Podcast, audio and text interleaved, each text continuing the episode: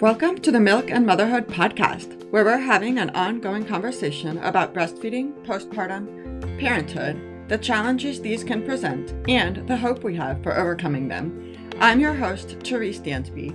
I'm a registered nurse, international board certified lactation consultant, and homeschooling mom of three. I believe that navigating the rough waters of early motherhood with wisdom, grace, and humility can grow each of us into the mothers we long to be. So, welcome. Hi, thank you for having me. I'm so excited to be here. Could you introduce yourself to everyone?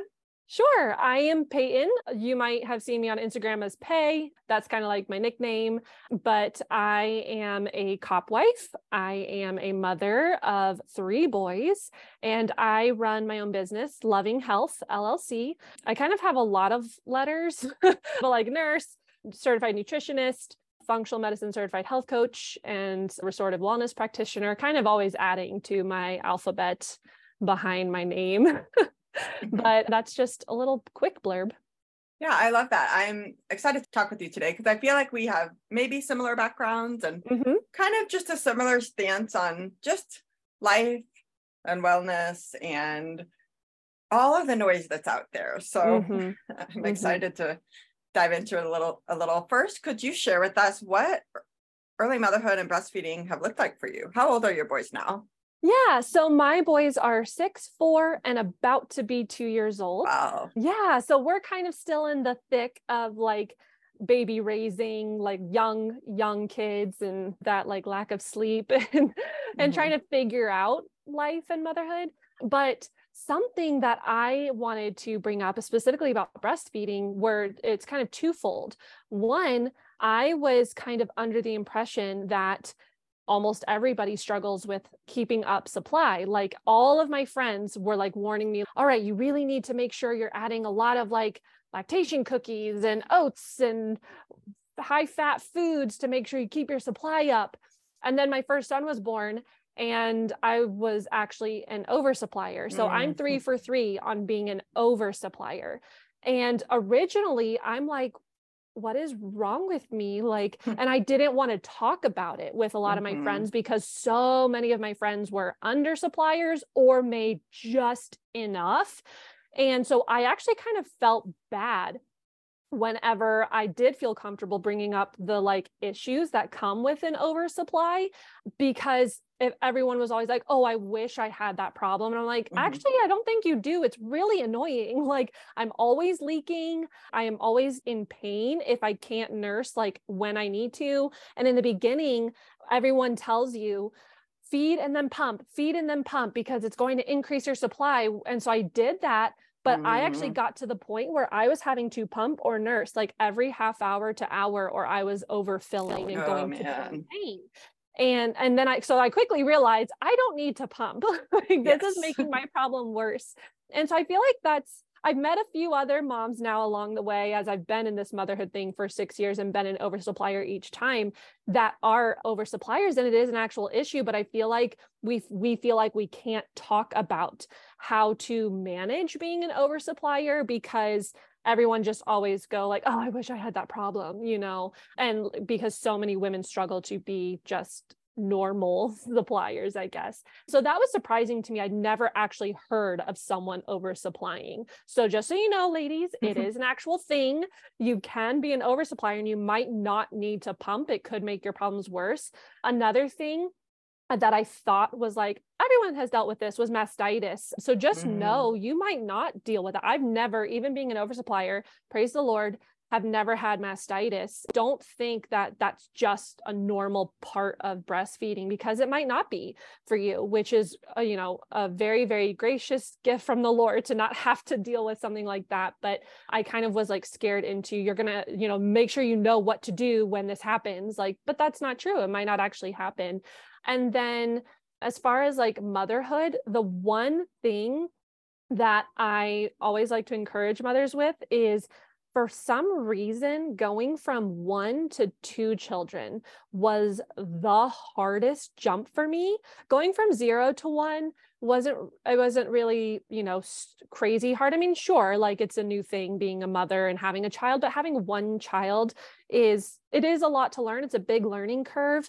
But, but one to two was the hardest for me because it was the first time I really had to learn how to um, how do I say it? I guess graciously ignore one child so that I could meet the immediate needs of another child. When it was just my one child, I definitely am not the type of mother that my world revolves around my children. Like I love them. They are definitely a high priority in my life, obviously, but I tried to teach them like the world does not revolve around you. You are not the center of the universe. You know, that's very important to me that they learn that the you know humility and things like that and being able to be patient because again the world doesn't revolve around you so it's not like you know my one child but but I didn't really have any reasons oftentimes to need to ignore his needs or his wants because he was my only child, you know. I didn't and I lived in a small townhouse. Like there really wasn't a lot for me to be doing other than paying attention to him and his needs while I was at home. And so I never really had to be in that situation until my second son was born. And that was the first time I had so many moments where I just broke down crying because they were both crying. They both needed something. And I had to stop and figure out which one was the highest priority, which one was the highest need, ignore the one crying that didn't have the highest need, go to the one that did you know and and learn how to like i said graciously ignore one child to serve the other child and then go back and you know serve so that so that was definitely one of the hardest lessons of motherhood and then when i went from 2 to 3 I was kind of like, all right, I've already practiced now this whole concept of graciously ignoring one child. Mm-hmm. And then I have two children now to entertain each other while I take care of the one and then go back to the other, you know, so it was a little bit easier. Now my third child has been quite the wild card. So mm-hmm. yes. that has been difficult. But as far as early motherhood, I would say just just to be prepared. I never ever say that to try to discourage mothers from having more children by any means, but just to prepare yourself that, you know, it is okay and it is necessary to teach your children from the start that they're not the center of the universe because at some point in time in their sweet little lives it, there will be a time when you do need to graciously ignore them to meet the needs of something or someone else and it's it's really it's a good lesson to learn especially now i feel like especially with this gentle parenting movement which i know can mean a lot of different things to a lot of different mm-hmm. people but i feel like we're kind of taking the role of the parent away almost with that and teaching children like that literally the universe does revolve around them their emotions their feelings. We can sit there and talk for 2 hours about everything going on in their sweet little heads and it's just like that's that's i personally do not agree with that and that children should not be the center of the universe and control our time and things like that. So I feel like mm-hmm. that was the biggest thing I always try no, to tell yeah. people. I love it. I always appreciate my guests being willing to share so much. It's like my very first question and it's not even the point mm-hmm. of the mm-hmm. podcast. Not not not the point of the podcast it's my first question and it's a lot it's very vulnerable yes. and i'm like let's talk about this and then dive into other stuff but yeah. but let's i love it down and dirty real quick yeah and that's me that's why i have a podcast because yes. i can't do small talk and i just want to yes. talk about like the real thing like let's talk about this so a few things i jotted down one i don't know if you're familiar with a lot of charlotte mason's work in your mm-hmm. homeschool but she has a term for what you're talking about and now i'm trying to remember what it is it might be like masterly inactivity or something. It is a term, basically, what you're saying, graciously ignoring your child. I'm familiar with Charlotte Mason, but to be totally honest, actually on my list to read some more like some of like Elisabeth Elliot's work and Charlotte Mason type homeschooling work. I am just now hitting that time frame where my six year old, yeah. we can maybe do five to 10 minutes of handwriting and practicing reading before he's like, okay, let's just go outside. And we have a homestead as well. So there's lots of things for us to do mm-hmm. outside, mm-hmm. which is where my boys thrive. And so having, it was a very, very kind of unlearning and relearning cool experience for me. Yes. To really just disassociate our family from the typical school model because that's somewhere somewhere I feel like I made a mistake and a lot of I see a lot of people making mistakes with homeschooling thinking, "Oh, I'm going to homeschool. My husband was homeschooled his whole life. Mm. I have never been homeschooled." And so uh, it was all new to me. And so I assumed we would do something like wake up at 8 a.m. and have our, you know, ABCs, one, two, threes, have a, have a snack, have a nap, and then go back to like a normal kindergarten and pre-K, because mm-hmm. that's the age range I'm in right now. And it has not been that at all mm-hmm. whatsoever. Mm-hmm. So just letting go. And I feel like that relates to motherhood so much yes. too. Just letting go of expectations. Honestly, you're better off if you have no expectations so yeah. that you can just build as you go and do what works for your child, whether that be in um, even in discipline, it's very different from child to child. My oldest is a very typical textbook oldest child. He wants to obey every rule. He wants to make sure his brothers are obeying all the rules. He kind of almost punishes himself if he messes up, which that's something mm-hmm. we're working on and, and, having grace with ourselves and like, hey, you're allowed to make mistakes. It's okay. So he's very much my my husband and I are both firstborns, mm-hmm. and we have those very strong personalities of not liking to make mistakes. And we definitely like kind of, you know, just got down on ourselves a lot anytime we would make mistakes. And we see that in him. So like we have figured out we cannot like punish him very much because he already punishes himself. So mm-hmm. he needs a lot of talking through things and allowing giving him space to actually process through making a mistake. How can we learn from that and what can we do better next time? And you know then there are times when he he needs to hear the boundaries again because he did purposefully break a rule or disobey Whereas my middle child, sweet, sweet boy, is he not only marches to the beat of his own drum, he does it in his underwear, created the drum, creates his own beat, creates his own march, marches backwards. Like he mm-hmm. is, I have to remind myself, he's going to be a world changer. He's going to be a world changer because he's like a mm-hmm. very passionate child, very like quick you can you actually we do need to discipline him because there is no talking to him. Like mm-hmm. at this age he's 4 and from about 2 years old to now there is there is no talking with him. He is so quick and like his a thought pops in his head and he acts. Like that is it. And so having expectations like i am going to mother this way and my children will just fall in line mm-hmm. and be obedient and it'll be great like no every single child is different and you have just like homeschooling just like you know everything you have to cater how you're going to raise each child to how each child learns how each child already handles themselves as far as like you know rules and or or like my middle child no rules apply to him apparently. So anyways that was a bit of a tangent but i feel like it's all very cohesive which has been pretty cool. Yeah i would agree that i feel like motherhood and homeschooling and breastfeeding like mm-hmm. all of them overlap for me in mm-hmm kind of reinforcing the different lessons over and over again in different realms. I'm like, okay, I need to pay attention to this one. Like this keeps coming up in all areas right. of my life. So, and that's, I was going to ask about your kids' personalities because my experience, and I love talking about this with friends because it's different for everybody. My first kid rocked my world. And then my mm. third, my second, I was like, I'm good. Like I've got, I've got it down. Like I am doing so good at this transition. And the other two were horrible for me but mm. there's there are personalities at play because my oldest sounds a lot like your second.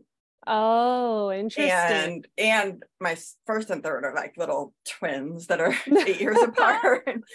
Yeah there is just there's no way to plan that. And no, just because you're you know your one friend is like rocking it with the one kid and you're like why is this so hard with one kid? And yeah. then, yeah it is good to realize that it's just different. And it sounds yeah. stupid because we know it's different, but like you, I tend to be hard on myself also, also mm-hmm. an oldest child. And it's like, oh, what am I doing differently? But there are so many variables. Right. We can't compare ourselves to our mom friends. Right, exactly. And it and it is cool though to see that even if our oldest children are different, I still have a child that is similar to your child. Um. Um, you know, so we can still have those um, commonalities, those similarities. It just may be, you know, different kids or uh, similar experiences, you know, but it just might have been at a different time. So it's very, it's very cool to meet really any other moms with same and different experiences because we can learn so much from what did you do that worked? Because I feel like our children are the same,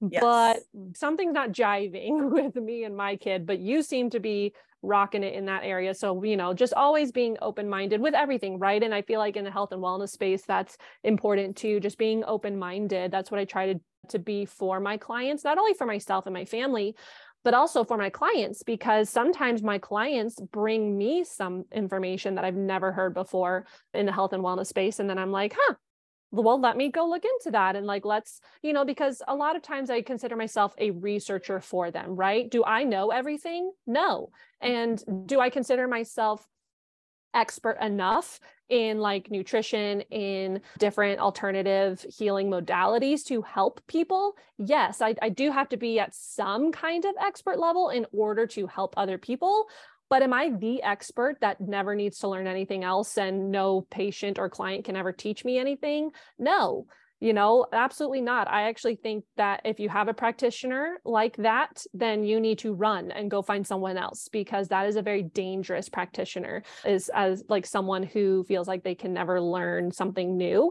Same thing in motherhood, same thing in homeschooling. I feel like we're always learning and we always need to be willing to be in that humble place of being willing to learn, being willing to be wrong. I have a post on Instagram actually about how humility and confidence mm, do yes. are not mutually exclusive, you know? Mm-hmm. Like you can still be a humble practitioner, a humble mother, a humble wife, a humble just woman in general and still be a confident woman, confident in you know what you know, but you also know what you don't know what you don't know mm-hmm. and you could be confident in that and just that just having that willingness to always learn and that's something i also want to impart on my children you know in that hey we're always learning you know you can always ask me questions but I am very honest with my children. I do not know the answer to that. But hey, we have a library. Let's go look. We have we're you know we've been blessed with computers like i'm not one of those people that hates on technology and wishes we were back in caves with fire to mm-hmm. cook with like mm-hmm. no like i appreciate having access to the computer to just go look something up and learn anyway so just yeah. that willingness i guess to learn and always know that there are things that you don't know and that's okay yes and i would always tell nursing students who are oriented mm-hmm. with me like the day that you stop asking questions is the mm-hmm. day that you become a really dangerous provider yep the day you think you know everything yep so have you heard of the dunning-kruger effect i think that's what it's called I might have. I don't know about like it's uh, talking about confidence and competence. So, mm. it, and I think that maybe some of the graphs that you see when you Google it have maybe di- misrepresented the actual study, but mm. the essence of it is that when you start out at something, potentially you are very competent confident, but your competence is low. Mm-hmm. And then as time goes by, your competence goes up, but your, I don't want to say your confidence goes down, but but you realize you don't know everything. Right. Well, you're actually more competent that way. Yes. Well, for some people, I do feel like the confidence goes down sometimes. Like mm-hmm. in in business, what I have seen, especially in the health and wellness space, I do feel like there is a period of time when you are transitioning where your confidence is going up and your confidence goes down and we have the imposter syndrome of like mm-hmm oh my gosh, I really don't know as much as I thought I did. And why do people even want to pay me to help them? Like, how can I mm-hmm. even help them? Like, what I feel like everybody at some point reaches that imposter syndrome phase. And then, and then hopefully, hopefully, most people get through that phase and they have the, this newfound competence and confidence of hey mm-hmm. i do know some stuff like i know enough to help people but I also, you know, there's lots I don't know, and that's okay. And no, people know that they know I'm a human with a human mind that mm-hmm. cannot possibly know everything. And then, you know, you have some people that get stuck in that imposter syndrome phase, and those are the people whose businesses get shut down, fail, they stop, you know, whatever, because it just gets to be too much. And so there is that definitely that balance, I guess, of that confidence, that humility, and that always willingness to learn. Yes, yes. I love it. Sorry, I have an interrupter. Do you want to say hello? Okay. That's okay. My th- my first and third kids are also horrible sleepers, and they oh my third is finally. I mean, he's 17 months old, and he's finally on like somewhat of a consistent nap schedule. So I'm back to having the big kids do rest time. That's what husband's yes. currently doing is yes. putting them down for quiet time. yeah. Same. It's like anyone out there whose kids are still napping, like if you are home with your kids, transition to quiet time. It is yes. one we of the best pieces it. of advice I got. Yeah. Oh, I it's and it's for me. I need quiet time. yes, that's one yeah. reason I'm very excited for my kids to start reading at some point, right? Yes. Because then they can be entertained. If they don't want to nap, that's fine. Yes. You don't oh, have yeah. to, you don't have to sleep, but we need to rest. We need to take a time yeah. to reset, decompress, and get ready to finish out our day. And, you know, I'm excited for them. So, so like, hey, read one chapter of your book you know like when they get mm. to that point my six year old yeah. is very close to getting to that yeah. point and so then he can read to his younger brother and you know mm. things like that so uh, yeah. we uh, quiet time is so important i think i've always had it because my oldest is very much me as a kid and mm-hmm. loves mm. his sleep so he's he's six and he will still nap once or twice a week during quiet time. Wow. And so he just stopped napping consistently at five. He was still napping almost every day at five. Wow. And so I kind of just always had quiet time, I think, because he's just always napped. Mm-hmm. mm-hmm. Yeah, um, that's awesome. Yeah, I am yeah. very thankful. yeah. And I mean, even this conversation, it's like these are the conversations that you have with your friend instead of getting down mm-hmm. on yourself. I mean, my oldest stopped napping when he was two and a half. Like, there's going to be a little bit of chaos involved in that, you know, and it, right. it's not a reflection on parenting or mm-hmm. on your child at all. It's just like we say motherhood is hard, but I would encourage people to not be afraid to ask what that means for any given person, you know, mm-hmm. right? Because I think it will make you feel less alone.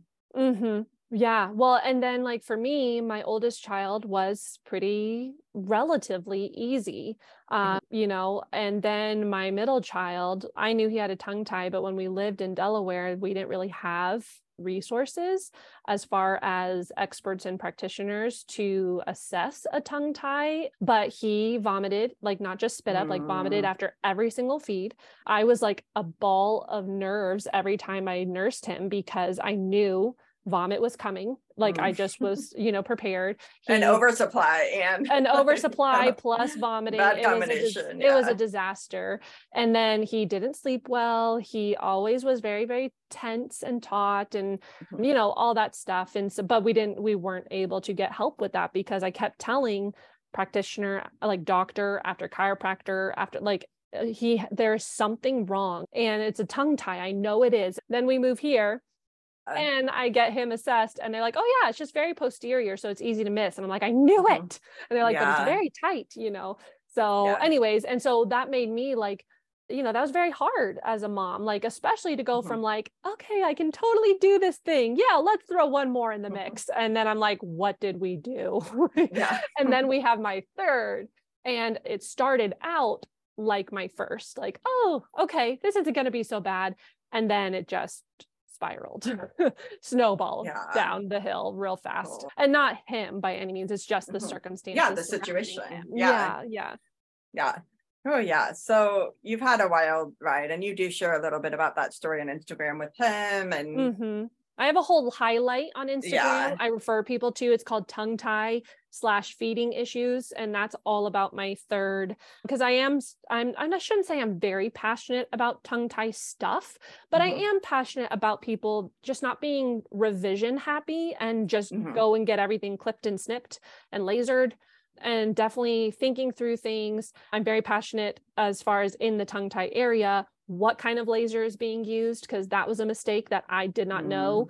The laser that was used on my son is a hot was a hot laser oh. and that was kind of part of why it was so traumatic for him. But again, mm. I was not made aware that that was a thing that there were cold CO2 layer lasers that there's some kind of water therapy, there's some like there's different ways of there's different lasers out there that can be mm-hmm. more gentle on the tissue, whereas this hot laser that was used is very hard on the tissue. So, again, I was not made aware of that. I didn't know that. And I didn't think I had to research different lasers. Mm-hmm. You yeah. know, I just thought yeah. I was doing my best by trying to do myofunctional and craniosacral therapy 1st mm-hmm. Yeah. Uh, seeing if we could resolve the issue without revision did that for several like for a couple months realized we're not going to make the progress we wanted to that a revision is probably necessary. But then I'm also that type of person. I worked in pediatric ER as a nurse, and I saw a lot of things happen where the doctors said one thing to the parents, the parents left the room so the doctors mm-hmm. could do the procedure, and other things were done that the parents did not consent to. So I was kind of mm-hmm. traumatized mm-hmm. by that, seeing that as a nurse. And so I needed to be back in the room with when they did the revision for on my son. And mm-hmm. it took me a long time to find a practitioner that would allow me back mm-hmm. in the room and unfortunately the practitioner that we chose is, is was not great. And mm-hmm. but i didn't know that at the time. So all that to say the tongue tie revision with that hot laser resulted in oral trauma result which resulted in oral aversion which has now sent us on this whole journey of feeding issues with my son. He actually it was a behavioral issue in that he chose not to put things in his mouth because he had this oral trauma mm-hmm. uh, from the whole it was the worst 72 hours after the revision of my life of his little mm-hmm. life and now he is almost two years old and he just started swallowing foods in january around 18 months old so i've been breastfeeding him much longer than my other kids. Yeah, my other exclusively. kids exclusively. Yes, yes. My other yeah. kids. So I've been basically sleeping wise on a newborn schedule for yeah. about two years, almost two years. and so, but my other two self weaned around okay. 17, 18 months. Like they just mm-hmm. kind of over a week mm-hmm. decided they were done and we slowly weaned. And like when people ask me, like, how do I start weaning? I'm like, to be totally honest, I don't know because yeah. my kids kind of did it themselves, uh, mm-hmm. except for this third one, you know? So that's also like a life lesson in that just because you have you know one two three four children every child's going to be different. So um, every level of motherhood as you add a child is going to be a different experience and you know you don't know what you don't know until you're living it so there's mm. always going to be something that you're going to run into that you don't know what to do and that's okay that's totally normal as far as motherhood and honestly life but motherhood goes mm-hmm. so anyways all that to say we have our next appointment gi appointment on next thursday which we are hoping and praying is the last gi appointment yeah. because to avoid a g tube that's how severe yeah. it got that he almost needed a G tube because he was so not even just underweight in January. I would have told you, yes, he is malnourished and he needs mm-hmm. a G tube because yeah. that's where we were at. But now I am so grateful. Like he has just grown in all areas so exponentially. And he is totally a normal 2-year-old at this point and doing really really well. So we're very grateful. So but yeah wild ride and uh, I get a lot of questions about what's yes. going on with your littlest man. Yeah and I do just want to say that you have not been my client but just from what you've shared I think that that might be the worst tongue tie story I've ever seen. Yep. So we are yeah. we are the first we are the yeah. first and the worst for a lot of people. Like, wow, yeah. I've never seen a case like this. Yes, I'm fully yeah. aware that yes. no one has seen a case like ours. Thank you for isolating me even more than yes. like what I already felt. You know? uh, and um, I just so I just want to encourage people listening, like this is probably the worst case scenario. Right, and right. But we survived it we have gone yeah, through it. Like I yeah. hope that that's a testament to people. Like, yes, this is I never ever ever want people to hear our story and think this is the mm-hmm. common this is the normal yeah. this is what's going to happen if you get a tongue tie revision that is that is not the case i am fully mm-hmm. aware that the, now we're not the only ones where yeah. we live that this has happened to because this oh, dentist because is still this dentist mm-hmm. is still operating Shoot. normally with this laser even though he's been reported multiple mm-hmm. times because he has like I shouldn't say ruined many children's, but well, but like yeah. you know, a lot of kids in this area have nervous system dysregulation because they are sent into this heightened yeah. sympathetic nervous system state with all mm-hmm. of this pain and trauma that his laser is causing and you know there's a support group of, of us moms trying to oh, do man. something about it Ugh. because it's yeah. it's not okay but all that to say I never want to share my story and tell people, so you should never get a tongue tie revision. Yeah. I do not believe that at all. I actually Mm-hmm. just had my own consultation on Tuesday Okay. to work with my with myofunctional therapy with an oral Mhm. device to expand my palate a frenectomy might be in my future Mhm. but with this oral appliance and doing myofunctional therapy i actually might be able to avoid a revision altogether my Mhm. older two are going to do the same process at some point you know and they may or may not need a frenectomy we don't you know Mhm. Just going into it with understanding that a tongue tie revision does not solve all the problems Yes. like alone Mhm. and that not every single person with a tongue tie actually needs a revision and also don't make decisions based on fear so when i share my story my hard. goal is not to put people into you know a fearful thought process or situation or fearful mindset thinking oh that could happen to me like no like Mhm. i mean sure anything can happen i guess but like Mhm. we're not it's not super common to have the story that we have even if this becomes part of your story which i hope it doesn't but even if it does we are we're coming out of it like we have Mhm. survived it it has been horrible but the bible teaches us count it all joy right when we go through trials and that's something that we my husband and i have definitely learned going through this is that why did why did god allow us to go through this like Mhm. what are we supposed to be learning and we, so we've learned a lot of lessons by using that kind of perspective that mindset and kind of just welcoming trials not that we're like yes lord bring on the negative Yeah. experiences you know Mhm. but like just trying to take that perspective of like nope there's a reason we are allowed to go through this. Does god look at us and be like they need to be going through a negative experience right now. Let me just zap you know and make something horrible happen? Like no but things do are allowed to happen in our lives for different reasons right? We Mhm. look at job. I mean that's a horrible life ex- lots of horrible Yeah. life circumstances but how can we you know worship god through holy reactions through these different circumstances? How can we grow closer to him? How can we learn more about him and, and about ourselves in light of him as we go through these different trials throughout life? Because i mean the last two years have been hard really especially the last year year and a half have been really hard. Not only did we have the feeding issues with my son we had a lot of issues with my husband's job. He's a police officer as i said and our the mayor in our city Mm. decided to hire an entire team of lawyers to fight the police department in their pay. So my, we went through a very very hard financial time of like okay what do we do now and then on top of that in december after i had been like we're done no more children because that was at the height of the emotional stress the lack of sleep like Mhm. tears being shed every day by me because it was just all so overwhelming uh, with my youngest son and my husband's job and the financial stress and a couple other things and then to find out shockingly i literally didn't think i could get pregnant because i was so stressed.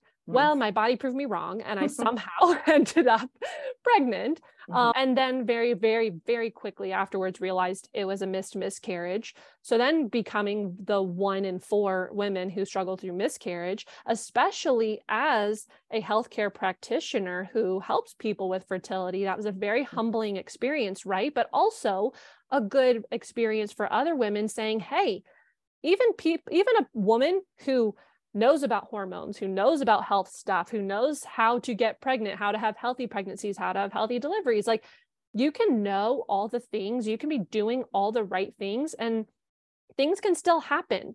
You know, Mhm. like I had zero interest in searching for an answer of like how I even got pregnant, like like and through all that stress and why it ended the way it did. I Mhm. didn't want to, you know, because I definitely believe there is a huge emotional piece to our health that a lot of people, especially a lot of Christians, like to ignore, but our emotions really can catalyze catalyze. I always want to say that word. That's not correct. can really start jumpstart a lot of physical, you know, Mhm. issues. And I, the moment I got the positive pregnancy test, I fell on the floor and sobbed because Mm, I was like, mhm. I was almost like, Lord, why? I know every child is a blessing.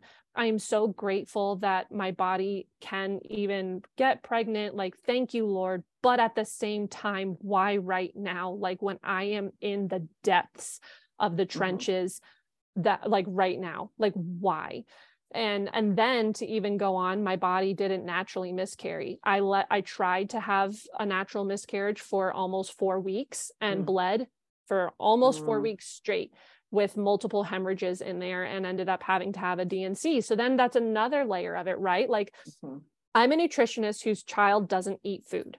I, I am a healthcare practitioner who had a miscarriage. And then on top of that, I'm like a crunchy, holistic person who had to have a surgical procedure because my body didn't naturally miscarry. Like, you know, so many humbling experiences. But at the same time, I hope people look at parts of my story and see one, how can I glorify God with a holy reaction to all of these things, right? But two, I have been through things that a lot of my clients go through. And now mm-hmm. I have an even greater appreciation for the emotions that come into play with that. But also, like I was saying, that just because I know a lot of things about health doesn't mean things can't happen to me. Mm-hmm. And I hope that that keeps health in perspective, right?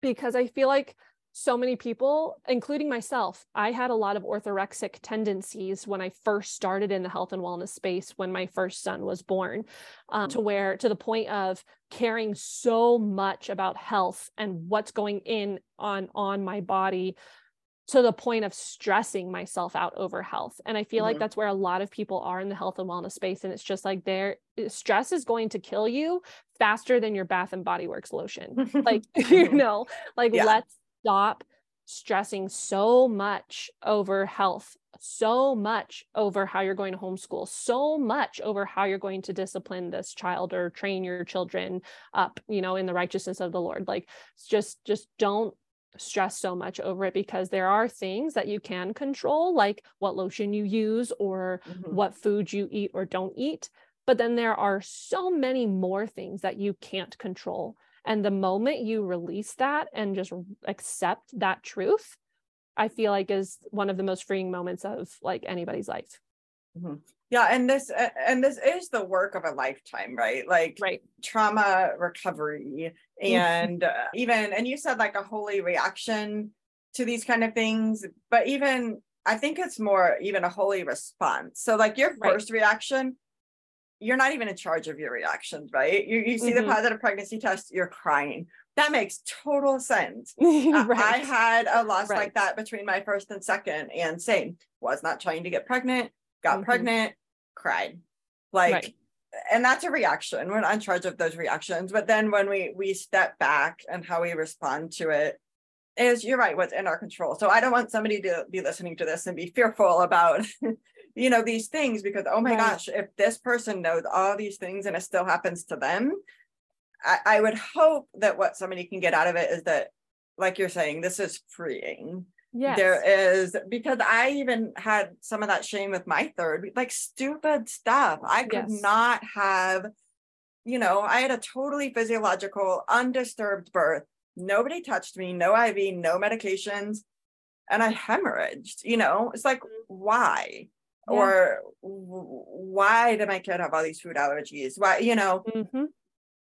and there is maybe an extra level of shame as a practitioner when you're like right. I somehow know better and now i'm just confused. And so yeah. i do I, I don't want that to scare somebody listening but i hope that it frees them from the shame of thinking that i should have known better because we all do that. We have all done that with our kids. I should have known better because we just want the best for them.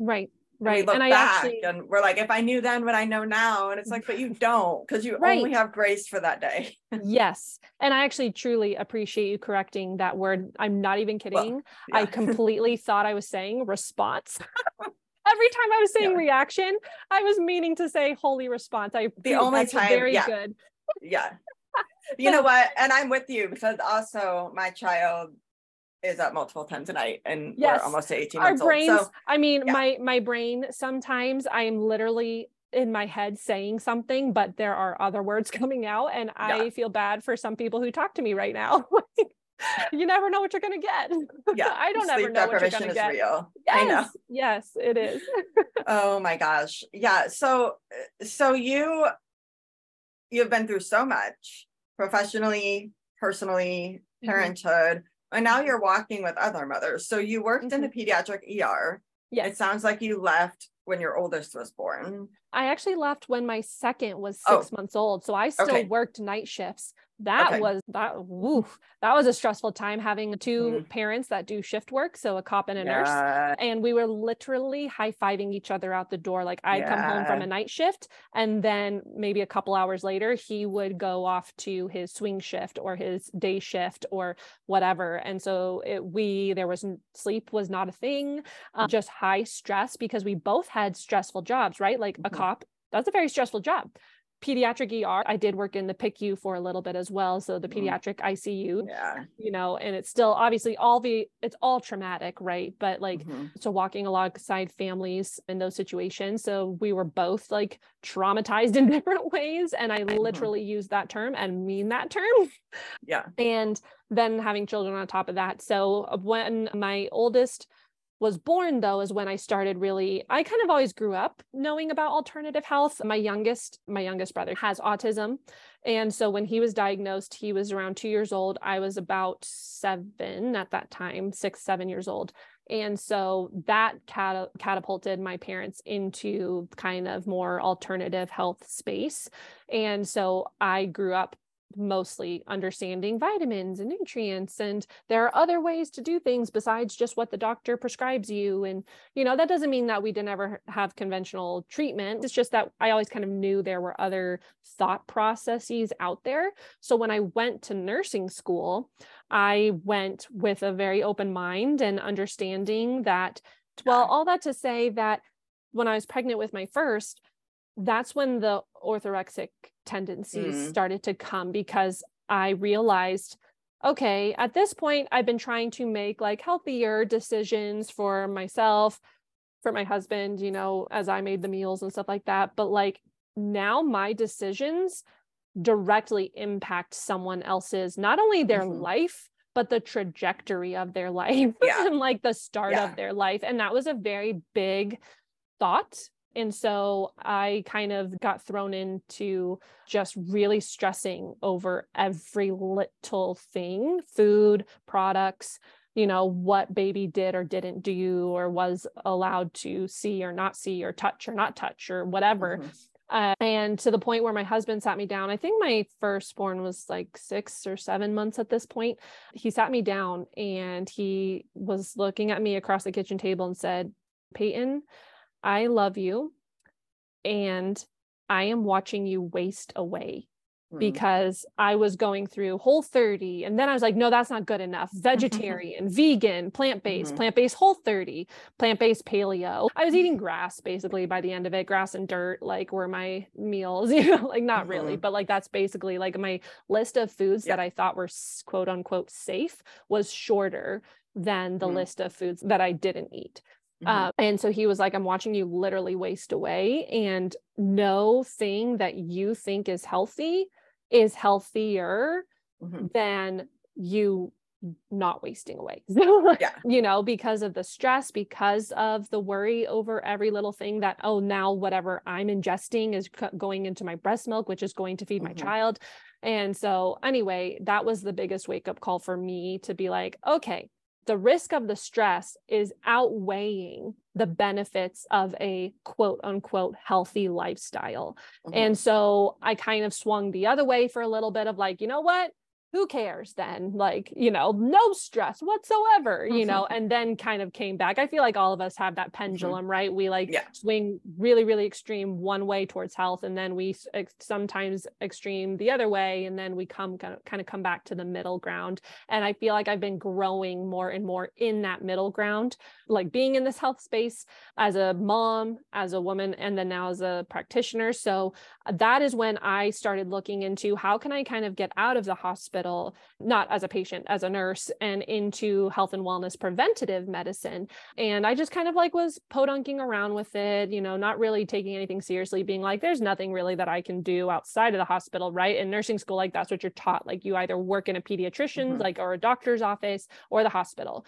And but at in the ER, I was in triage at one point. So as people come into the ER, I was assessing where they were at and then what acuity they would be and where they would go in the ER. And this 11 year old girl came with her grandma she got on the scale because at triage, you know, you ask all the questions, get the weight, get the vital signs, whatever. I got her weight. Her grandma goes, How much does she weigh? I said, X number of kilograms. I said, That's X number of pounds. Mm-hmm. Grandmother goes, Wow, you're fat Mm. to the little girl. I thought that was horrible, obviously. I'm like, Oh my gosh. Oh, but it got worse. The 11 year old whips around and goes, It's fine. They got a pill for that. I died in that moment. I had to leave. Like I I was like, okay, so not only number one, this grandmother should not have said that. Obviously, that's a whole issue in and of itself. But the fact that this at 11 years old thinks that her obesity, that she thinks that some kind of just taking a pill is Mhm. going to fix that. Like I was like, I can't, I can't. I have to be on the other side of these ER doors Mhm. instead of trapped in this system, just slinging Motrin and Tylenol, wishing I wasn't, you know? Mhm. And again, is there a time and place for emergency medicine? Am I oh so grateful for emergency medicine? Absolutely.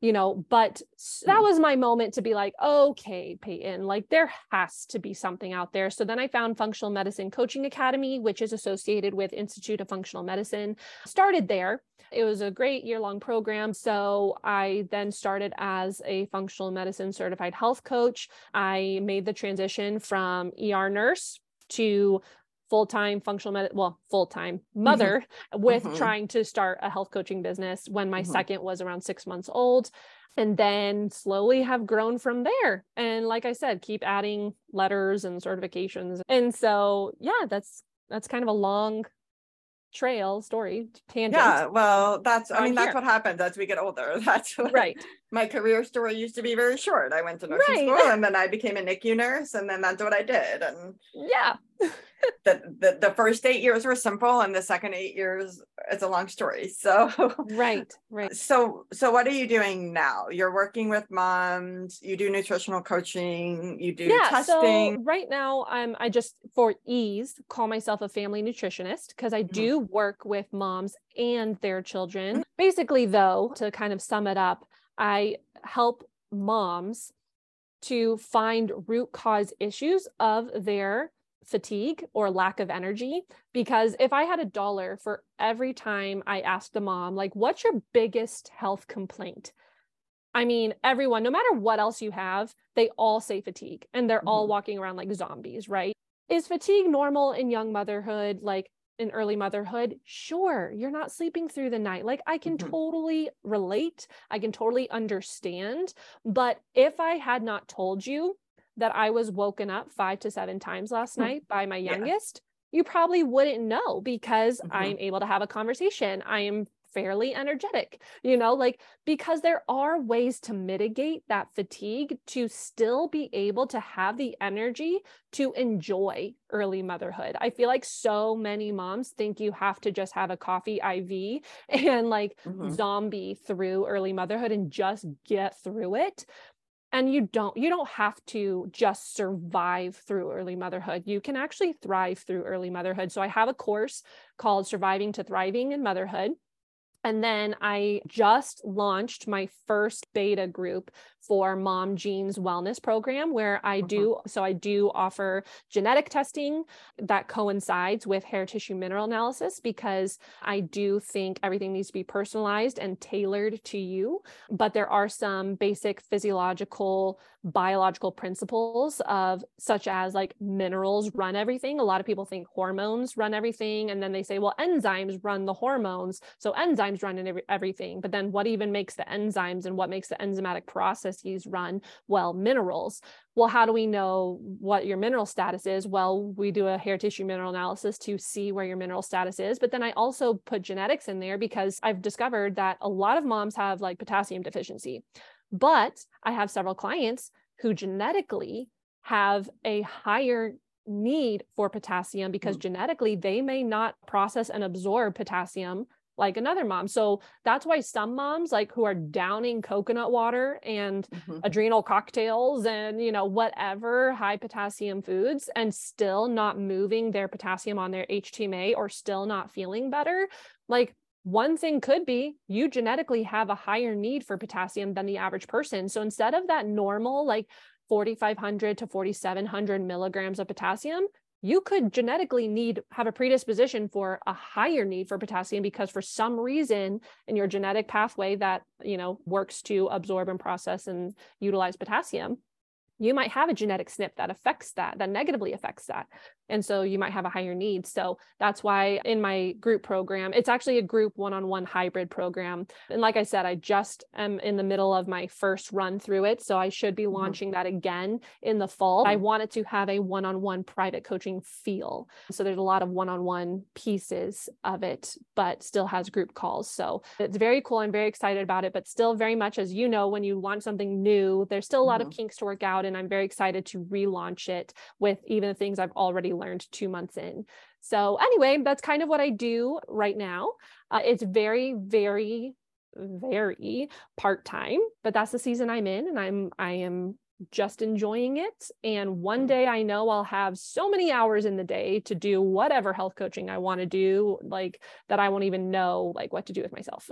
yeah yeah, that's that's a good way to think about it. I have been kind of reckoning with my own schedule in the mm-hmm. past few months because kind of what was working isn't working now mm-hmm. that we, you know, my oldest is nine, my middle is about to turn six. It's like they have bigger school needs. And when you choose mm-hmm. to homeschool, right, you're choosing to do something during working hours that right, you know, and so I just love talking to other moms who are kind of trying to balance this too. I'm curious if you have an answer to this. How do you navigate working from home without burning out?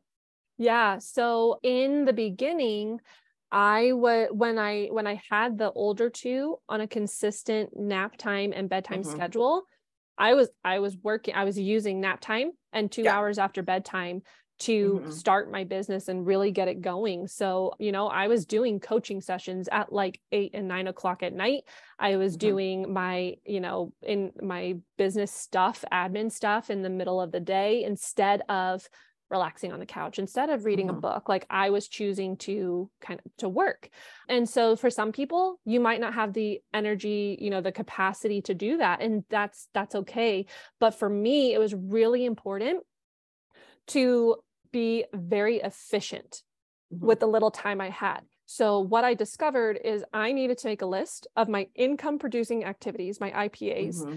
So, what do I need to do on a daily basis, on a weekly basis, and on a monthly basis to ensure that I am getting income? How can I create within my business passive income streams as well as those active income streams? So, passive being I don't have to trade hours for dollars.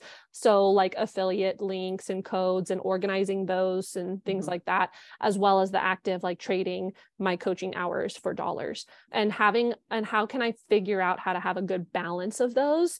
Because in motherhood, month to month, week to week, day to day is going to look different um, a lot of times when you choose to homeschool. And so there will be some weeks where, I, like two weeks ago, I was able to get out of the house for a couple hours Tuesday, Wednesday, and Thursday. Mm. So I got a lot done that week. I feel like the first thing that moms need to understand is prioritizing. So I actually personally don't like believe in work life balance. Yeah. yeah. I believe in yeah, work life prioritization. So mm-hmm. at some point you can only have one priority, right? So at some mm-hmm. point, your business is going to become a higher priority than your kids. Not mm-hmm. for a season. I just mean even an hour in a day. Like at one point, you're going to choose because you have childcare to go to a coffee shop and work for two hours. And at that moment, your priority is your business, not your children. The someone else, you know, someone else is making your children their priority for that time frame.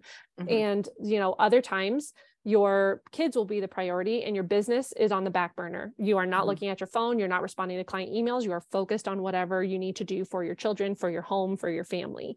And so that was that was interesting. So I transition right into different mm-hmm. modes and I feel like that's more important than when I was trying to do this whole work life balance that people talk about it was a juggling act and it mm-hmm. got really confusing it got really frustrating because i thought that i needed more time for business than my kids and my kids kept interrupting business time and business mm-hmm. time kept interrupting kid time because it all just coincided and i was just juggling it all and that is that is not a way to live i mm-hmm. 10 out of 10 do not recommend you know yeah.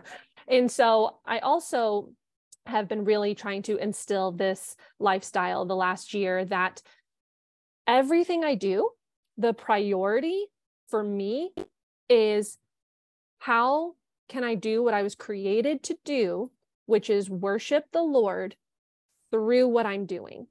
Mm. So, as a mother, how am I worshiping the Lord? As a practitioner, how am I doing it to worship the Lord? And I can tell you when I am giving my kids the attention that, you know, for whatever they need, answering a client email while staring at my so staring at my phone while trying to talk to my kids is not glorifying you know mm-hmm. to god because i am splitting my attention i am ignoring something i am be i am not giving my full my best to my client and i'm not giving my full and my best to my children so trying to like you know do things all at once and multitasking that that's not a thing i mm-hmm. recommend for people to do and so my highest priority is to do everything everything that i do worships the lord and mm-hmm. brings glory to him. And when I look at it through that perspective and that lens, I am able to okay, so how can I do this as a mother right now? How can I do this as a wife right now? How, how can I do this as a health practitioner, a friend, just a woman living life? Like, mm-hmm. how can I rest?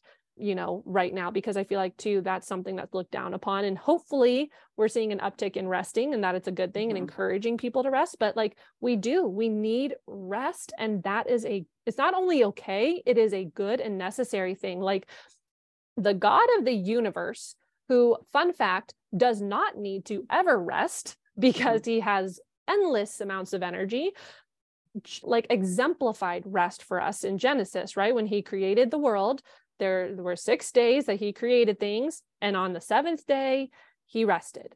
Did he need to rest? No, he chose to set the precedent, set the example for us that rest is so important that the God of the universe who doesn't need to rest is going to exemplify it for you.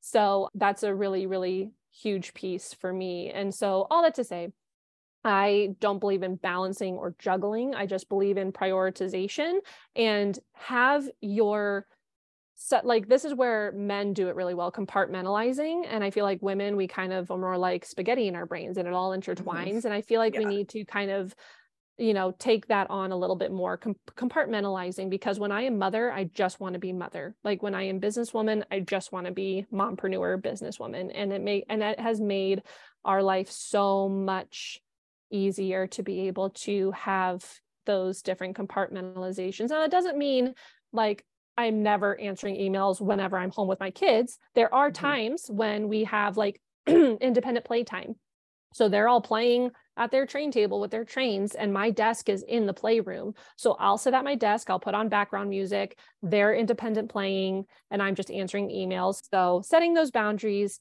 being able to have clear transition times of I'm now going from mompreneur to mom, you know, and understanding that it's a prioritization issue, not a how can I do this balancing act or mm-hmm. juggling issue. It'll, it'll be a lot less confusing and I have learned that the hard way lately because, like we've been saying this whole time, you become a different mother every time you have a kid. You know, it doesn't yes. matter how many kids you've had, your life requires something different of you when you add to your family. Right. And yeah, things that were working, like the nap time, the evenings, like suddenly we're not working with my third. And yep. I think when you say rest, so first of all, Teaching from Rest, have you read that book? I have not. Just no. okay, just add it to the top of your homeschooling stack. Yes. so many people told me to read it, and I was like, okay, okay, okay. And I just read it last year, and we just finished our third year of homeschooling. And I'm like, oh my gosh, they were all right. I should have just read it. from the beginning. Okay, to the it's, top of my list. Yes, it's by Sarah Mackenzie, and it's a short read. One of her things, uh, uh, I think I've said this in other podcast episodes, but there's time enough in the day for everything that God has called you to do. And yeah. so when I would get to the end of my day and be like, I didn't do all of these things on my work to do list, like, A, yes, maybe something needs to change, but B, like, that might not be what I need to be doing right now. Right. And right. yeah, that's hard. So uh, with rest, I think there is there's a place where you might be in a season where you have a tiny one, you have one who's really not sleeping, you don't have help during the day. You're like, rest, yes, I'm all for rest. And you don't have any windows for rest or you're like i would love to have rest and you're not getting it and that is a, a unique frustration but then I think there are also seasons in which we could rest and we're choosing to not rest and kind yes. of being our own worst enemies. And that's right. kind of what I'm coming out of right now. Like this week during rest time, with the exception of today, I've been reading a book in bed mm-hmm. during rest time. And I'm like, oh, no wonder I was so burnt out. I haven't done this in like two years, you right. know? right. so, right. And and yeah. at some point too, I feel like a lot of mothers in business will understand this. At some point, too, you get to many transition periods in your business, right? And yeah. most of the transition periods are really hard. You'll know it's a transition yes. period. You'll know it's a transition period because you'll want to quit. You'll yeah. say, All right, this is my yep. time to just close up shop and it's clearly out of business. We're done, you know, because it's a very it, it's a time when you're about to grow in some way hmm. in business and those are the times to not quit and to push through and figure it out and i just went through this transition period where i finally hired a my mommy's little helper so like a tween aged girl yes. you know to come and help just kind of watch my kids for two hours mm-hmm. a week it's just two hours a week you know and i can get stuff done and she's now transitioned into teenage years so she is now like my babysitter so yeah. she comes for two hours and i go to the coffee shop across the street and i get two hours worth of work done but it's took me a long time i've been in business for like four years at this point coming up mm-hmm. on four years and I just now decided, you know what? I am at this tipping point where mm-hmm. I can make more money and help more people and just get what I need to get done, what I feel I'm being called to do in this mm-hmm. business mm-hmm. space.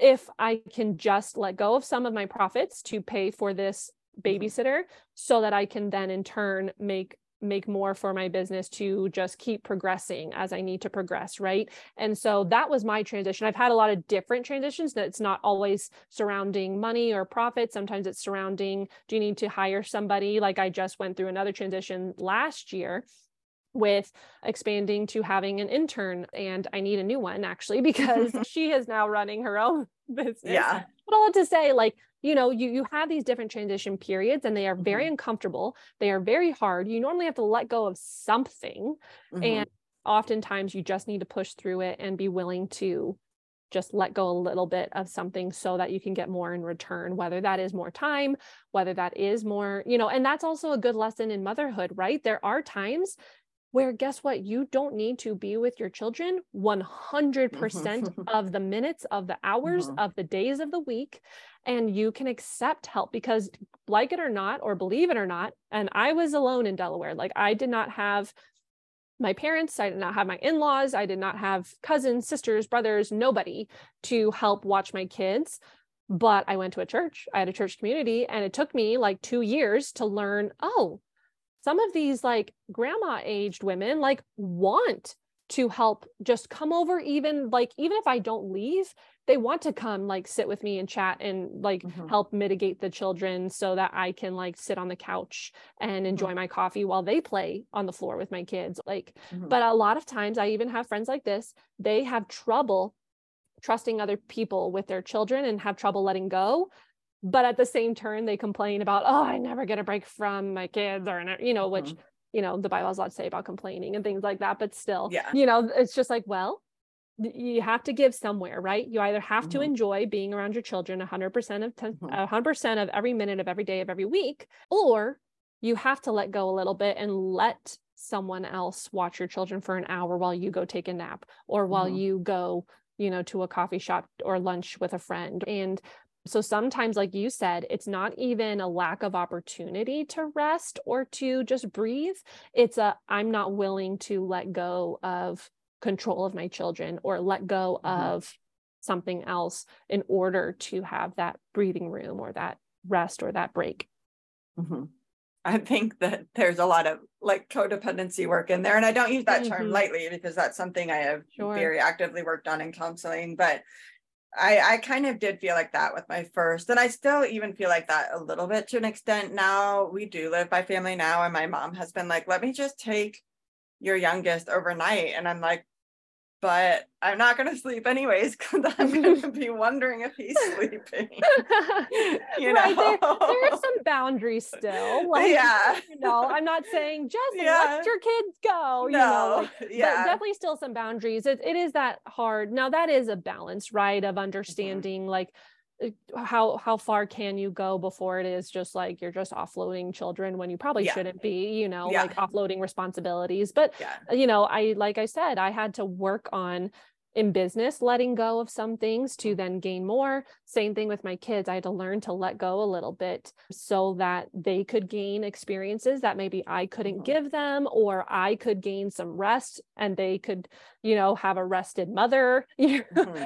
yeah. Um, you know yeah. stuff like that it is definitely a a growing early motherhood is definitely a huge growing season not just because your kids are growing but you also are growing mm-hmm. not only as a mother but as a person and having to learn those life skills of letting go gaining how to you know trust and set boundaries but also like setting boundaries and letting go at the same time yeah and trusting your own intuition and it takes practice yeah, right because totally sometimes does. you are like i you know did that and it didn't save me any grief you know so next time right. that's not going to be the thing that i give up you know maybe right i've talked about this on the sleep podcast episode that we have but maybe it is worth finding somebody who can clean your house for like $20 mm-hmm. an hour and you say mm-hmm. i just need two hours one day a month you know yep. yep and take those kind of things off your plate too because some moms really actually don't want to be away from their kids at all, right, you know? Right. And this kind of segues though into also this Christian health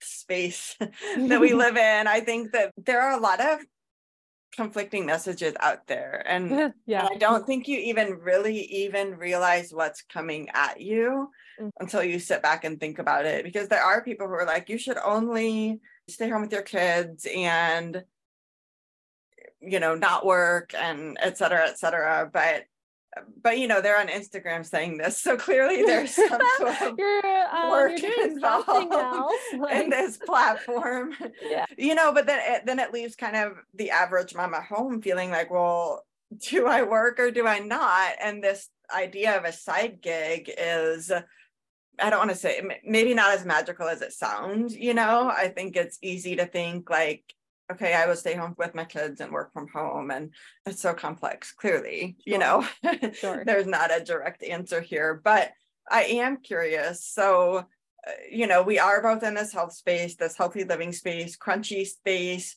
Um, how do you feel about homeopathy? How do you feel yeah. about German new medicine? And, and I know this is a whole different podcast episode, but I'm just curious. yeah. And we don't have to go through things point sure. by point, but I am curious, like, how do you bring the nuance into this discussion? I guess is the bigger question because mm-hmm. we are Christians. There are certain tenets of healthy living that exist. Mm-hmm. and then there's a lot of gray area. Right. So, how do you navigate this? Yeah, it is hard because I think one of the biggest voices in health and wellness right now is like the new age mm-hmm. perspective, mm-hmm. like that we need to become one with the universe and mm-hmm. meet our higher selves and attain that higher self and just consult your inner physician and all that you need to heal is within you and you know mm-hmm. all that and it's just like actually if all that i needed was within me then there would yeah. be no need for jesus yeah. or like yeah. anything involving my faith yeah so, well and uh, even the concept of complete healing you know it's like right. oh i've been doing this work for x number of years why am i not better right and right. that can be crazy making too yes absolutely absolutely so i actually summarized a lot of my thoughts as best as you can right in an instagram caption in the slides mm-hmm. in one of my posts but essentially it gets in my opinion just like the bible teaches about the heart and the heart attitudes i think it gets down to what is your heart attitude towards things. And not this is not a saying of like a disney princess of just follow your heart because the heart is deceitful right? The bible tells us mm-hmm. that. So that it, i'm not saying follow your heart. I am saying when you a, approach a certain therapy a certain healing modality what are you hoping to get out of it? Are you hoping this will heal you? Because I am going to tell you right now, like God can use what you know whatever therapy or healing modality he wants or prayer or whatever he wants to use to heal you if it is in his will for you to be healed on this earth. All of us as Christians, as true believers of Jesus Christ who will be in heaven one day in for eternity, will have complete healing. Some of us will feel healing on this earth. Some of us won't until we get to heaven. But I think this is a form of prosperity gospel, Yeah. honestly. When Yeah. when you're like, if I pray hard enough and believe hard Yes. enough and X, Y, and Z, and then you know, then you receive shame, even if it's indirect and subtle, like Mhm. if your faith is too doesn't little come. that's why yeah, you're not healed yeah. right Mhm. exactly and so a lot of people were asking me let me try to summarize this. So a lot of people try to ask me or were asking me about origins like specifically about homeopathy let's use for an example. Mhm. like the origins you know were not great. Well number one we probably will never know fully what the exact origin of something was because it could have started in so many different places in the world before there was electronic communication and no one would really know you know? So mm-hmm. origins number one for just not really actually knowing the true source. I don't think we'll really ever know the true source of most things. As far as an earthly source right? That comes into my second point. The bible teaches us that god is the ultimate authority and every authority given on earth is from god or allowed by god. So the ideas for a lot of these healing modalities are not outside of God's control. People can twist them, right? That's what Satan does. He twists words, he takes seeds of truth and hides them in webs of lies. Like, so it's not that just because someone says craniosacral therapy and somato emotional release therapy are new agey because people want you to connect to the cosmos and your inner physician. It's just like, okay, well, that's their interpretation and twisting of something. But guess what? We still are emotional beings. Like that is a fact. And I feel like that's where a lot of Christians stop with their healing. They only focus on physical things. But if you want to go back and talk about origins, well, where did where did pharmaceuticals come from? Where do you think the Yeah. logo for pharmacy came from? Like where, medicine- where did Western medicine come from? come from Yeah. like then but they so heavily believe in western medicine but it's Mhm. just like no one wants to talk about okay so if you care so much about origins well then you shouldn't be using anything from western medicine or your Mhm. cholesterol drugs or your blood Mhm. pressure medication you know things like that if you care so much about origins but even paul talks about the meat that was used to sacrifice to idols i believe it's in first corinthians that you can eat that meat because it doesn't matter what these people intended for that meat. God created the meat. You do not worship the idols that they worship. So meat is just meat. It's not a Mhm. sacrifice or or form or an act of worship when you eat that meat that was originally used to worship an idol. But if it causes your brother to stumble, then just forego it. And it's not that you are foregoing it because you have a, an actual conviction against something. So, for example, alcoholism with my husband's job, he has a lot of friends with, that are veterans that, you know, LEOs, they all that that's an that is an issue in mm-hmm. the law enforcement community, alcoholism. Now, does my husband have an issue with alcohol? Praise the Lord, he does not. But when his friends come over that he knows struggled with alcoholism years ago and thankful like thankfully they're you know recovered from it at this point he puts his alcohol away. It's not because he thinks oh they're going to steal some or they're going to get out of control. Like no he's doing it out of a care for others. So for me eh, how that relates to the health and wellness space do I believe like we shouldn't be doing yoga because it originated like all the positions are a way to worship different Hindu gods and whatever? No, to me it's it's a form of stretching. It all depends on what you're doing. Like I know some people who pray while they just stretch to Mhm. in yoga and they don't go to like a class where it's guided meditations while you hold these poses and things like you know again all about intention all about how you're using it using it so for me, if I had a friend who just like was rescued, basically was saved from like the new age world or Hinduism or some kind of spirituality like that, I would not invite them to a yoga class, like because Mhm. that could be inviting them to go back to how to connect to the cosmos or, you know, whatever false god someone wants to tell me to connect to Mhm. you know, because that would be a potential stumbling block for them. And so I think it's all about where your heart intention, your attitude is. And ultimately, are you trusting that homeopathy? Are you trusting that certain therapy to be the thing that will heal you? Because I will tell you right now, it will not.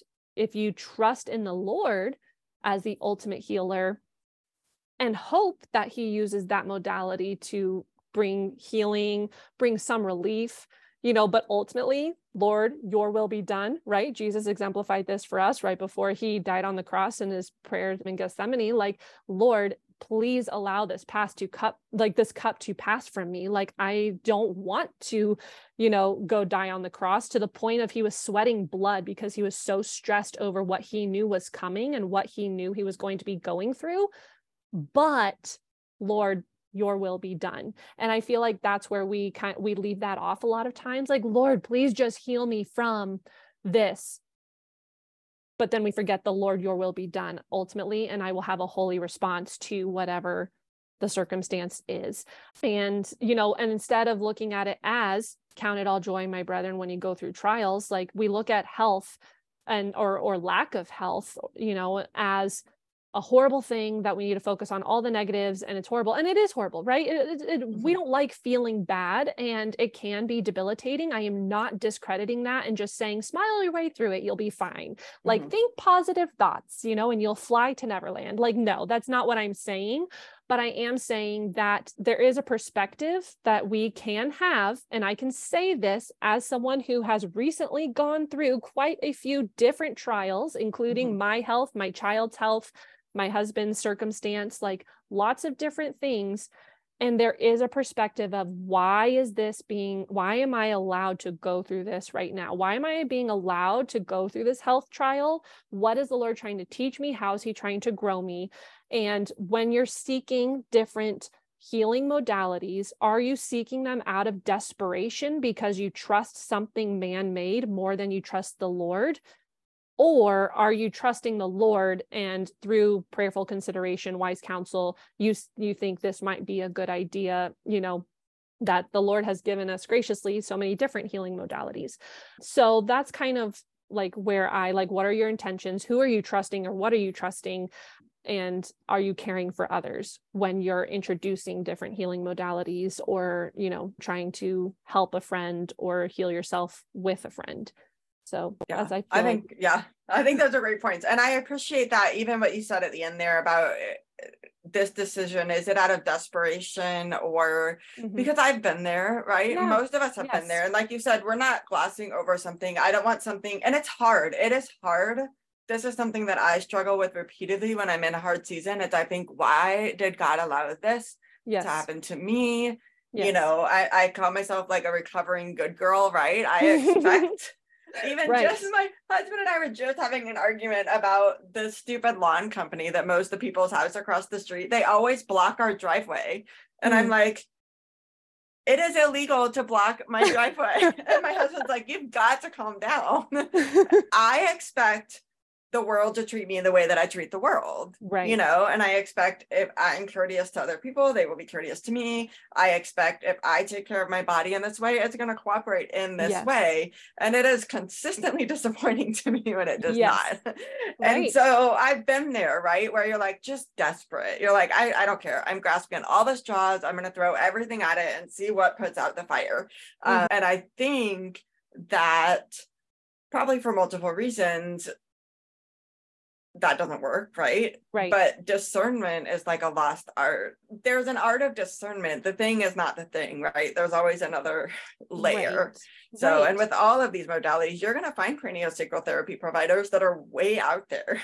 Oh yeah, I've been to one, and okay. I I walked in and I was like, you know and, and yeah. you do you really do need to pray for discernment because as i yeah. was talking with his practitioner this lady, whatever she was, uh, she was like, Oh, yes, and God, this or that. And I'm mm-hmm. like sitting mm-hmm. there going, What God are you talking about? Because we mm-hmm. are not talking about the same God. I can tell you that right now. One of the biggest points that I also feel like people get wrong, especially in the Christian space, is they group spiritual health and emotional health Mm. and they mm. muddle that because mm-hmm. in the new age world right like that that spirituality and emotions like are all kind of muddled but they are entirely different spiritual health, I will never, ever, ever seek some health guru's help in my for, for my spiritual health. That is mm-hmm. with me and God, his word, prayer, seeking wise mm-hmm. counsel within my church. Like that is where I will grow spiritually and have spiritual health. My emotional health, though, like I feel like a lot of people in the church don't address emotions because mm-hmm. emotions are lack of self control and they are selfish. And when it's that, that is not true at all. Like, I'm sorry, did you forget to read the part in the Bible where Jesus overturned tables because people mm-hmm. were selling in the temple like and and you know disrespecting the house of the Lord? Uh, he had emotions and they are not wrong or they are not a, a sinful thing acting upon those emotions in a sinful way sure absolutely but emotions in and of themselves are not a lack of self control. They are not a sin issue. It is not a sin to have emotions or to deal with emotional health. And dealing with emotional health and emotional shocks like it like they talk about in german new medicine which i'm learning about and really enjoying learning about and trying to implement some of its principles.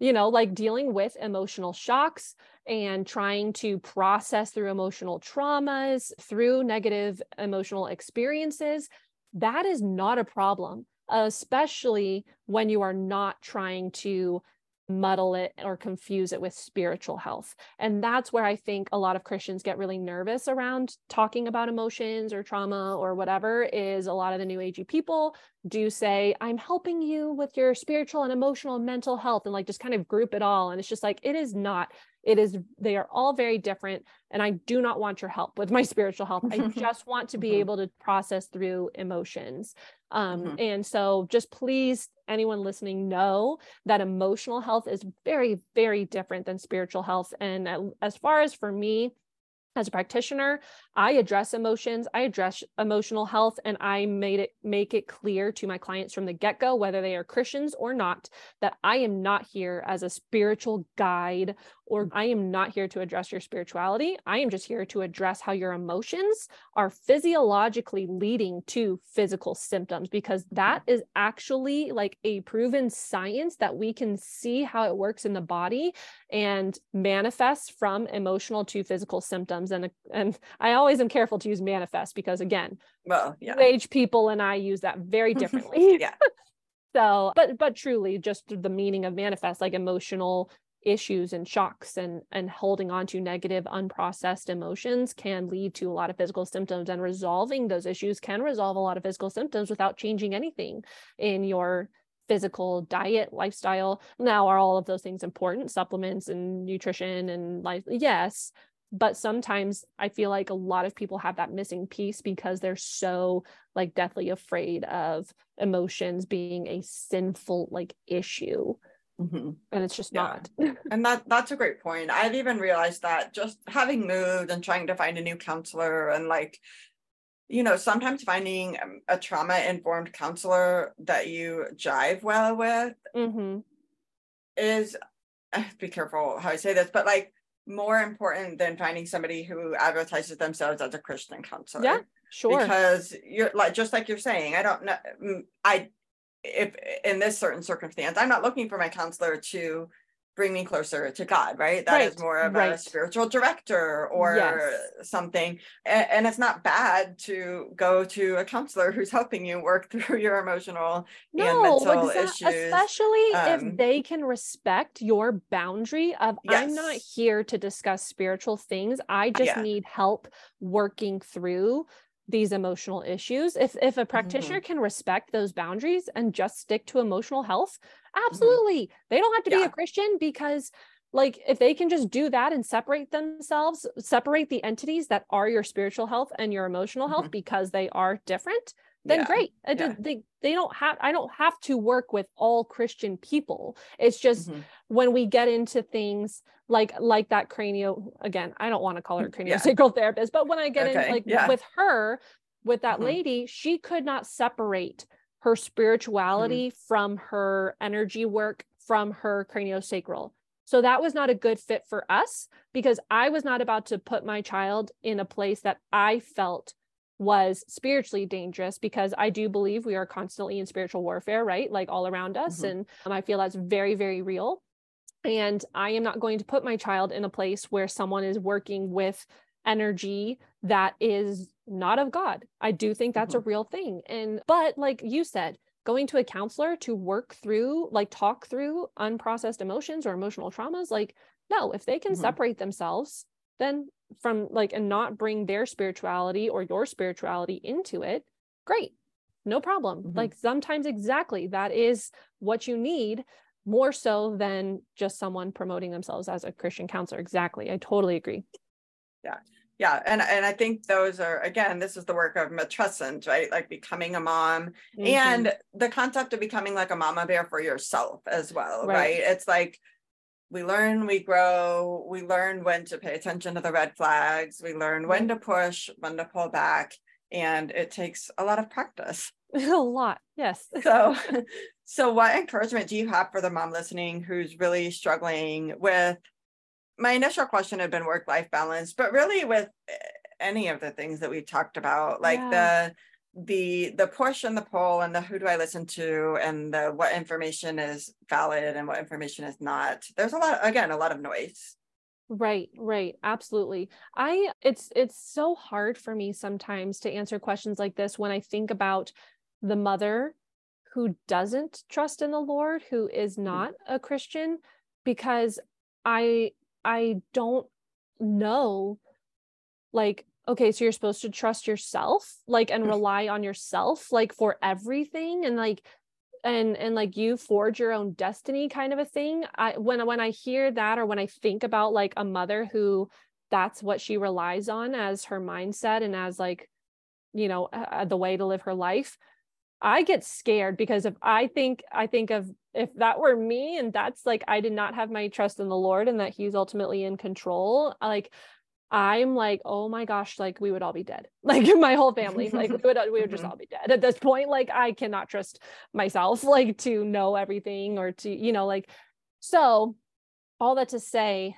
I highly encourage anybody who's not a Christian to at least look into it, ask the questions, like shoot me a message, like challenge me. I love when people challenge me on mm-hmm. things of faith and and why I put my trust in the Lord versus like in myself because you know it, it, not only solidifies what i believe but i would love to help someone else help another mother who's maybe struggling emotionally mentally not even just mm-hmm. in survival mode but like literally not even surviving early motherhood because i don't know how i could have done or continue to do early motherhood without my trust in the lord without my faith. So that's number one i think you know wrestle with that if you need to. I think it's so important. But also try not to deny help if help is mm-hmm. extended mm-hmm. to you mm-hmm. please accept it like that mm-hmm. is something that i was so bad about because i just oh my gosh i don't want to be a burden to you like it mm-hmm. wasn't for me it wasn't even a trust issue of i don't trust however you're going to put my dishes in the dishwasher or i don't trust how you're going to you know put away laundry or something it was more of a i don't want to be a burden to you i don't want you to have to like waste your time coming to help me but like guys you are robbing people of the joy of being a blessing to you like it or mm-hmm. not believe it or not people actually it makes them happy to help people sometimes and so mm-hmm. you are actually if you want to look outside yourself like you are robbing people the joy of being a blessing to you when you don't accept their help or even mm-hmm. when you mm-hmm. don't ask for their help because guess what thankfully lots of people have pretty good boundaries and will tell you no if they cannot yeah. come over and help you today um, mm-hmm. i've been told no many times because and not like i'm upset about that don't be afraid to ask because and and people will tell you no if they can't mm-hmm. and like i said it really does bring people joy to be able to bless others and just allow them. You might be in a season where you are the blessed because so many mm-hmm. people are helping you. And there will be a season where you are able to be the blessing and help other people. And but you but you need to be allowing yourself to be blessed and to be helped in order to get to the season and have the energy to survive to get to the mm-hmm. season where you can then go and help others. Mm-hmm. So I always like to kind of put it in that perspective versus just accept the help okay thanks yeah. but like how do i do that well think mm-hmm. about them actually being able to have the joy of being a blessing to you because I know Yeah. that makes me happy when I'm able to do that. Yeah, I I will plus one that. Take people at their word if they are Mm. willing to if they're offering something very specific, don't Mhm. shrug it off because Yes. it takes an effort to offer something specific, you know, Yes. and not just like let me know if you need anything. That's different, but Right. yeah, and when you're asking for help, yeah, like you said, expect people to say no. I know that when I first finally started asking for help, I was so discouraged that I was getting a lot of no's. And I mean, you just keep asking. Right, exactly. And at some point someone will say, "Oh yeah, I can do that," you know, Mhm. and and exact and and then also even if they say no, they may, "Oh, but I know so and so who you know does that." Or like uh, for an, another example, my mother-in-law, I I mentioned earlier meal trains and stuff. She Mhm. doesn't really make meals for people, but she always offers when you need when at- at some point in your postpartum time you need a babysitter, you call me first Yeah. like Yeah. that is what she offers specifically and it is it takes thought and effort to come up with a specific thing that you can serve someone else with or offer Mm. somebody and so yeah definitely don't miss those moments or pass Mhm. those moments like definitely accept the help especially if it's specific help Yes. Yeah. I love that. So it is, uh, we kind of talked about this at the beginning. So we're coming full circle. Like it's easy to Yeah. focus on what we did wrong or what we should have known or what we would have done differently. So I want to ask you, like right now, what is something that's working really well for you in motherhood, work, whatever it is? Yeah. So something that I struggle have struggled with and really wrestled with is complaining. Mm. I call myself a recovering complainer because it was just it's just so much easier to Mhm. be in a victim mentality mindset, you know, and to complain about things than it is to choose to fix things or choose to have a different perspective of things, right? It's just easier to complain about stuff. And then everything's happening to you, right? When you complain versus you actually sometimes making choices that have negative consequences. So, anyways, not only working on myself and my health or my mindset and my perspective shift to not complaining, but seeing that in that change in my children. So, Mm. for an example, instead of like if I had a load of dishes like o- overflowing, that is my one chore that I truly loathe. I used to like look at the sink and be like, oh my gosh, like yet another load of dishes. I've already done two loads today and I still have probably two more loads to do before I go to bed tonight. Like this is just insane. Like, oh my goodness, I hate this, you know, whatever. That would be totally natural for me to say because I just loved complaining because it just made me feel better to quote unquote vent. Mhm. And even if it was to no one, but but I noticed my children were hearing everything I was saying, even if I Mhm. wasn't speaking to them. And I, especially my oldest, compl- I noticed a few months ago him complaining about every little thing and how much Mhm. that annoyed me. And I was like, why am I letting this annoy me so much? You know, not more, not even just like the fact that he was whining and we really shouldn't be whining and complaining, but it also was just driving me insane. I realized it's because I do it so much and I know it's wrong. You know, do all things without grumbling. I feel like Philippians is very, very clear, like on that we should not be complaining. And, and so I started instead of looking at the dishes, I, I started, Lord, ha- please help me to have your eyes see my children how you see them because he sees them with unconditional love right Mhm. and an, an unending amount of patience and he sees the dishes in a different perspective instead of me going oh my gosh there's so many dishes wow how amazing it is like that i have the skill the time at home and the like just ability the the resources to make so many homemade food items so Mhm. many homemade meals that yes result in an obscene amount of dishes to do but we have so much food so much nourishment so much nutrient dense food for my children for myself like thank you lord praise jesus for all of these you know resources to be able to do this all the time to be able to do this with my children.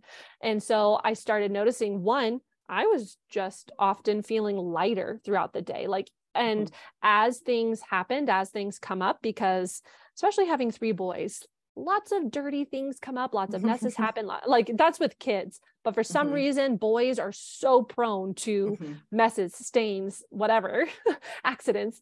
As things kept coming up throughout the day, I noticed as I was shifting my perspective from a negative perspective to a grateful perspective that I was like reacting better like yes natural reactions versus mm-hmm. intentional responses but even my natural reactions were becoming lighter we're like oh well you know mommy has spilled milk before it's okay like we'll clean it up let me show you how to clean this up instead mm-hmm. of several months ago i would have been like I told you to be careful when I gave you that. Like I told you it could spill if you put it here, you put it here, and then you knocked it over. See what happens when you don't listen to mommy? Like okay, is it correct? He didn't listen to mommy mm-hmm. and therefore the milk spilled. Yes. Mm-hmm. But would I say that to a friend who came over and spilled her drink on my counter? Mm-hmm. No, I would never even dream of yelling at my friend about some spilled drink.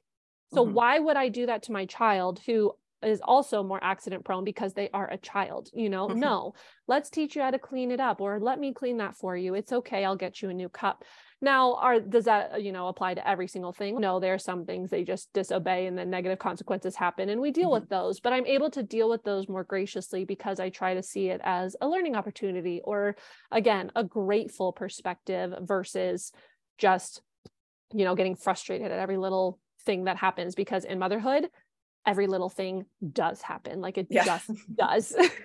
Yeah there are some days that you're like is this even my life? Is this like, real? Like, like where is just, the pinch you just have to like laugh or cry yeah yeah. I, I totally have those days and you know you really do. You have to laugh or you cry because eh, you know and so that's why i just choosing to have a grateful perspective and verbalizing it like you know yes we talk a lot about oftentimes like apologizing to your children like that that's a very important thing to do because we mess up we want them to see that we mess up and it's okay and we need to apologize as adults as well. But i also want them to see me being wow praise the lord for you know that we like oh something that we were having fun with we we got a Costco gift card and I actually never checked the balance so I never knew how much was on it mm. but like when we'd go get gas it was always a game of like do we have to pay any money or is there going to be enough money on the gift card and so mm-hmm. every time there was enough money on the gift card wow praise the lord for providing gas and we didn't have to pay for it today like mm-hmm. small things so then I've noticed even my 6 year old now like something small will happen oh like we were playing trouble the other night like the little game with the pop dot like the pop mm-hmm. die and or you know single dice whatever it is and then you move your pieces whenever you get a six, you get to repeat your turn, and that's like the highest number. Well, he got a six. He goes, Praise the Lord, I got a six. you know, like even the tiniest yeah. thing. So I want to try to make that my home culture, right? Set that mm-hmm. intention for my home that here we choose to be grateful and have a grateful perspective versus you know looking at things as in a negative light that maybe there is a positive spin to it and it just feels like a lighter a more stress-free home. That doesn't mean stress doesn't happen here or bad things that really are truly need to be grieved or you know are sad or are hard don't happen. But how can we you know shift our perspective through those things? Mm-hmm. yeah there's nothing more humbling than a kid picking up on your bad habit. Oh my goodness, yes. But then what a redeeming experience to have them pick up on your good habits too. Oh yes. I've had some of those experiences recently, the bad ones, not the yes. good ones. Yes. But then you do have the moment like with the trouble game where you're like, okay, I'm doing okay. I am actually like, doing that was my kid's response right. to this. Yeah. Yes. So it goes both ways. I love that. No, I love it. We covered a ton of stuff. So where can people find you if they want to know more?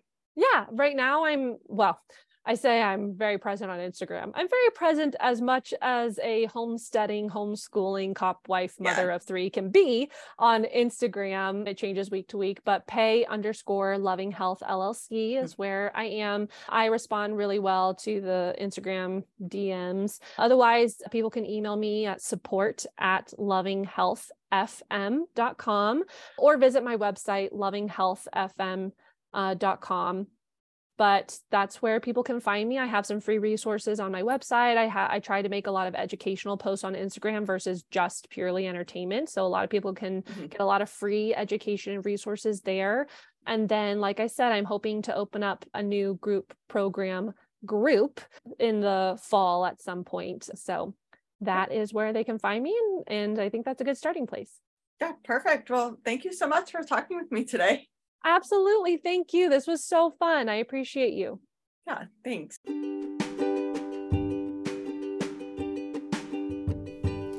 Thank you so much for tuning in to Milk and Motherhood today.